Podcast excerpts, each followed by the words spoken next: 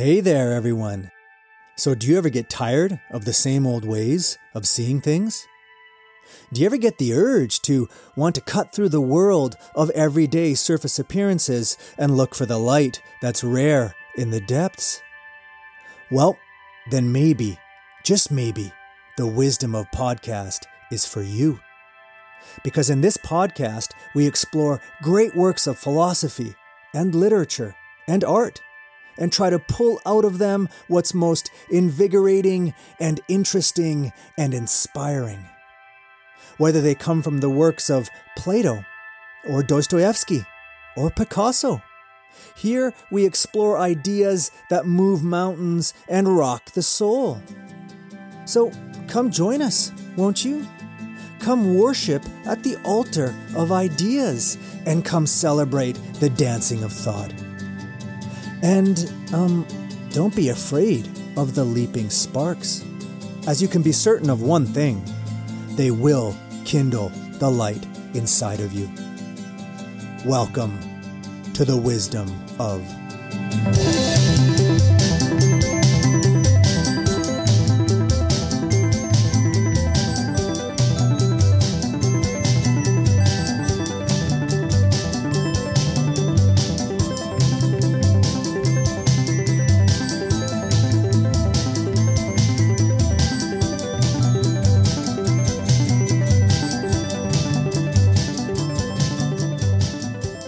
As a as a sort of ode to you know to one of your dare I say heroes, Albert Camus, and his focus on the absurd, we're once again back with the most absurdly numbered countdown.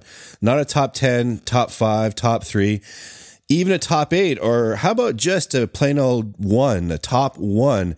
That would make more sense. It really is. I mean, I think there's a strong argument that can be made that our number is the absolute strangest. But here we go. For the month of June, it's it's June, I think, yeah. June 2022, the top 2 philosophical quotes that have nothing to do with this month or this year. Man, way to sell our product here. Nothing has nothing to do with anything and for no reason. And so please stick around and listen. Well, okay, let me at least introduce our two quotes today. So the first one comes from the Greek philosopher Protagoras, who was a contemporary of Plato, and he even debated him. And what he said is this Man is the measure of all things.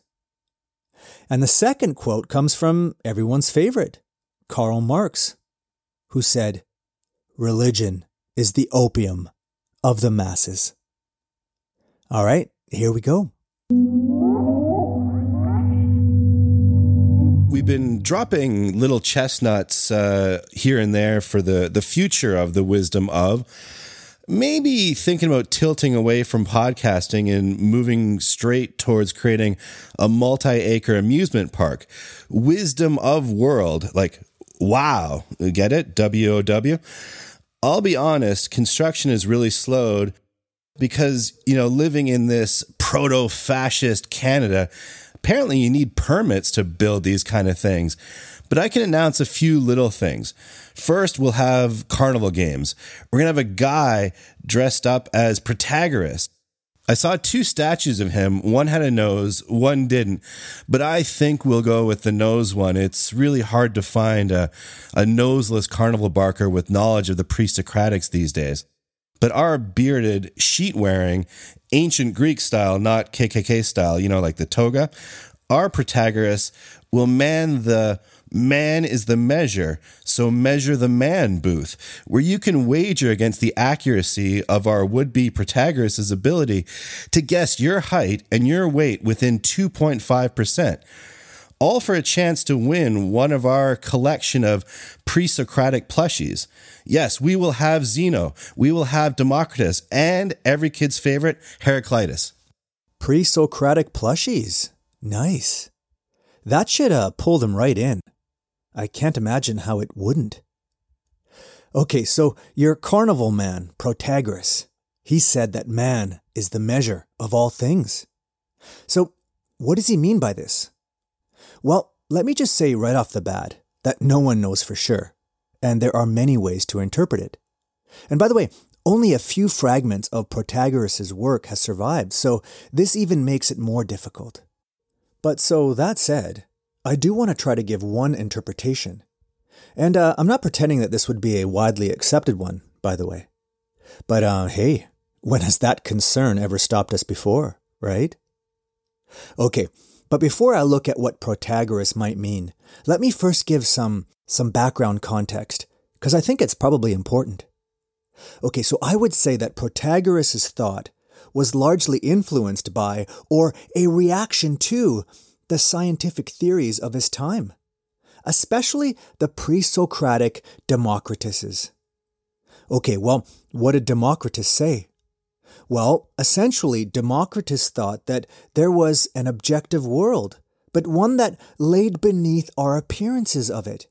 And it's one, he said, that consisted of nothing but atoms and the void.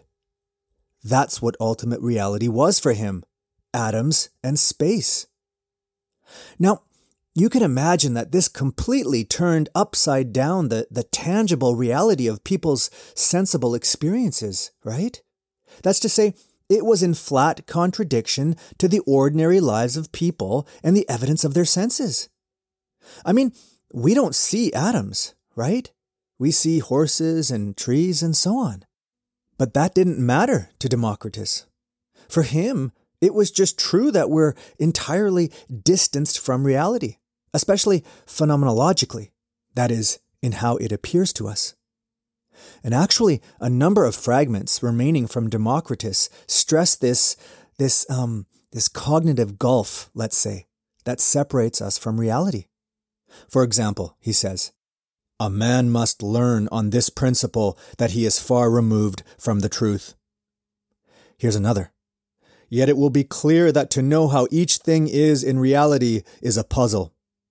And uh, one more. We know nothing truly, for the truth lies hidden in the depth. Anyway, I guess the point here is that Democritus's scientific pursuit claimed to undermine people's common sense view of the world and attempted to replace it with a, a true account of the underlying reality, namely, atoms. And the important larger point here is, of course, this. It's that Democritus assumes that how things really are is how they are objectively, independently of how they appear to any perceiver or thinker. And similarly, that what is true is what is true objectively, apart from how it may appear to anyone. And of course, he thinks that we can access this objective reality through our intellect. Oh, and um, I should say too that Plato, another very important contemporary of Protagoras, also believed in an objective reality and really distrusted each individual's subjective convictions and affections. And uh, maybe I'll say more about Plato in a bit, because he's also crucial in this debate. Okay, now, all this said, let's get to Protagoras, because like I said, I think, I think he's reacting to all of this. So, to make this short, I think that for Protagoras, he would say that there's an unavoidable subjective and interpretive element to human existence. So, when he says that man is the measure of all things, what he might mean is that all human thinking or human knowledge is going to be unavoidably subjective. That's to say, the idea is that nothing, absolutely nothing, can be understood by us until it has been interpreted by us, until it has been processed and filtered through our minds, through our thinking and our values, and so on. In other words, when we judge something to be good or bad, or ugly or beautiful, or whatever, we judge it this way for us from the point of view of human beings and not from some other being's point of view. Now, this is important because what it means is that we can't conceive of or understand things like a god might, or even an alien species might. The only tools that we have to understand things are going to be our own personal human ones. But this means that we just can't escape our, our own limitations that any judgment that we make is always and invariably going to be restricted by our own local interests and point of view. In other words, we're conditioned by our humanity. There's just no way that we can ever see or understand things in a perfect or um, unconditioned way. So there's an inherent subjectivity and so a limitation to all human knowledge. Actually, you know, it's interesting. In his Republic, Plato says something very revealing. He says that nothing imperfect is the measure of anything. And um, now that I think about it, in his last book, The Laws, he says the following, also significant. He says, In our eyes, God will be the measure of all things in the highest degree, a degree much higher than is any man they talk of.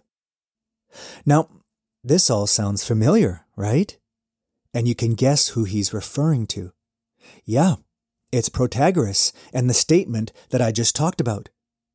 So, Plato disagrees with Protagoras.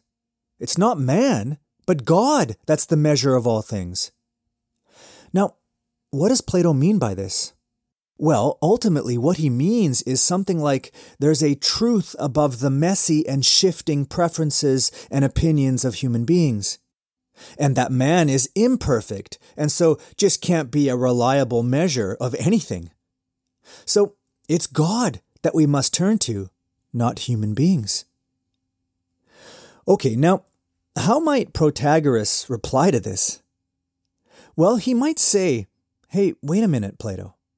Like every other thing, we must also interpret God from our own standpoint, from the standpoint of human beings. I mean, if we have a conception of God, then it's only through our measure of Him.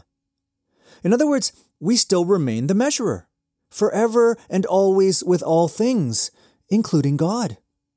There's no getting away from ourselves. But here's the thing that doesn't necessarily mean that there's no God or no um, objective order, but only that if there is, it's always going to be obscured or deformed by our limitations. It's just impossible for us to find out the exact truth of the matter about the existence of God. We must remain agnostic. So that's what Protagoras might be saying. And um, if he is, I think it's an outlook that expresses an interesting element of humility. And um, that's an important recognition because actually Protagoras' statement is often associated with the opposite sort of thing, namely with a kind of um, arrogant anthropocentrism. You know, the idea that man, the human being, is the center of all things, the ultimate authority, and the determiner of all values. But while there is that in there in a certain way, actually, I think Protagoras might also be saying something a little more humble.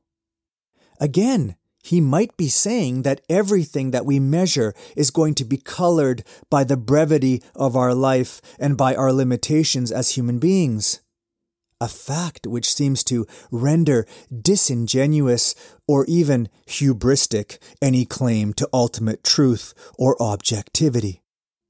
A warning, perhaps, to thinkers like Plato and Democritus.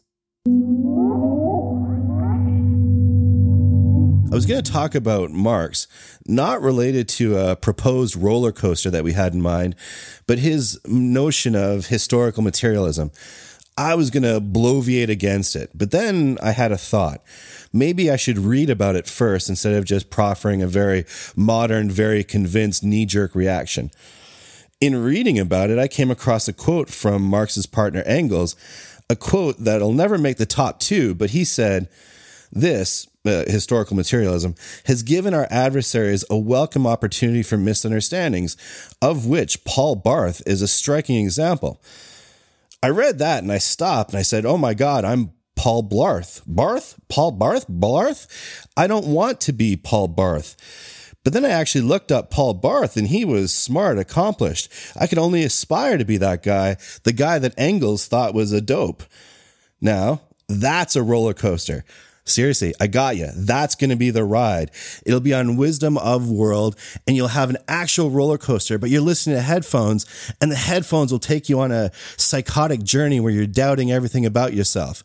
Look forward to that in 2024. Wow, another classic. Actually, you know, I wouldn't mind that roller coaster ride that you're talking about. But then again, who am I kidding? I'm on it every day. And sorry, did you just say bloviate? Okay, right. So in 1843, Marx wrote, Religion is the opium of the masses. So, what did he mean by this? Well, for Marx, the rise of religion is connected with the, the general feeling of helplessness. And he thinks that this has always been the case. So he thought that way back in the early stages of um, human development, religion arose due to our feeling of helplessness in the struggle with the forces of nature. And um, something similar holds in later class societies too. That's to say, in class societies, the root of religion is due to the helplessness of the working class, suffering under oppression in their uneven fight against their exploiters. The idea is that why religion attracts the workers and the masses is that it provides them with the, the metaphysical belief that, despite their struggles, there will be a better life after death and rewards in heaven for their sufferings in this life. And actually, the, the exploiting classes knew this, and that's why they had a strong interest in making sure to, to foster religion. Because by pushing religion, they could, in a way, blunt the class consciousness of the workers, keeping them servile and amenable, and preventing them from revolting against their oppression. Maybe another way of saying all this is that Marx thinks that religion is intended to create illusory fantasies for the working class and the poor. In other words, their economic realities prevent the poor from finding real happiness in this life. But, but that's okay because religion promises them that they'll find it in the next life. Now, Marx does admit that religion in this case does provide solace or, or consolation for those in distress. That's why it's like opium, which provides relief for those who are injured or hurting. But, um, here's the problem. The problem is that opium fails to provide a permanent solution to injury. It only makes you forget your suffering for a little while. It just, it just dulls the pain temporarily. In other words, it doesn't address the underlying causes or etiology of the illness. Well, similarly, Marx thinks religion doesn't fix the underlying causes of people's pain and suffering. Instead, what it does is it helps them forget why they're suffering and it causes them to look forward to an imaginary future where all the pain is allegedly going to stop instead of working to change circumstances now. Even worse, this so called drug of religion is being administered by the oppressors who are accountable for all the pain and suffering in the first place. Okay, well, you know, Marx wasn't the only, you know, major historical thinker to examine the roots of religion. Sigmund Freud did too.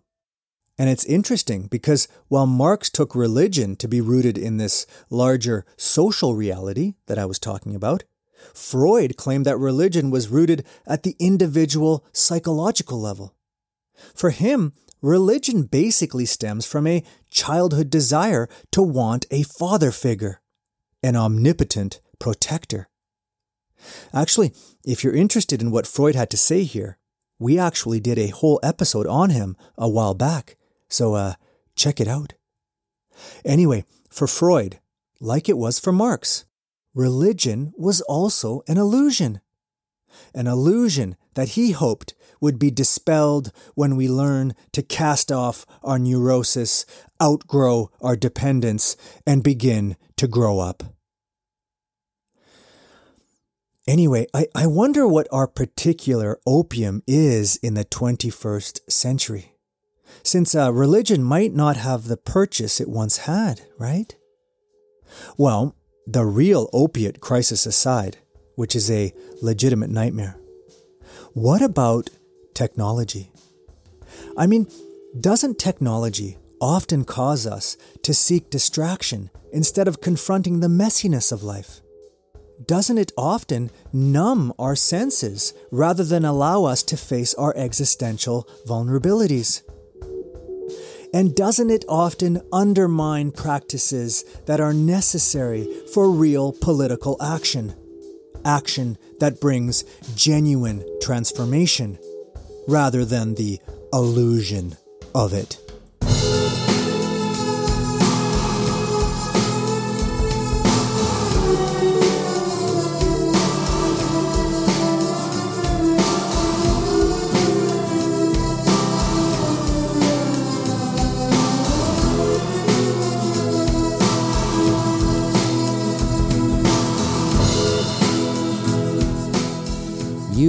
Listening to The Wisdom of Podcast. If you want to know more about this topic or the podcast in general, visit wisdomofpod.com. And as usual, we love to read your questions and comments. Reach us at info at wisdomofpod.com or on Twitter at wisdom underscore pod. Our next episode Kierkegaard.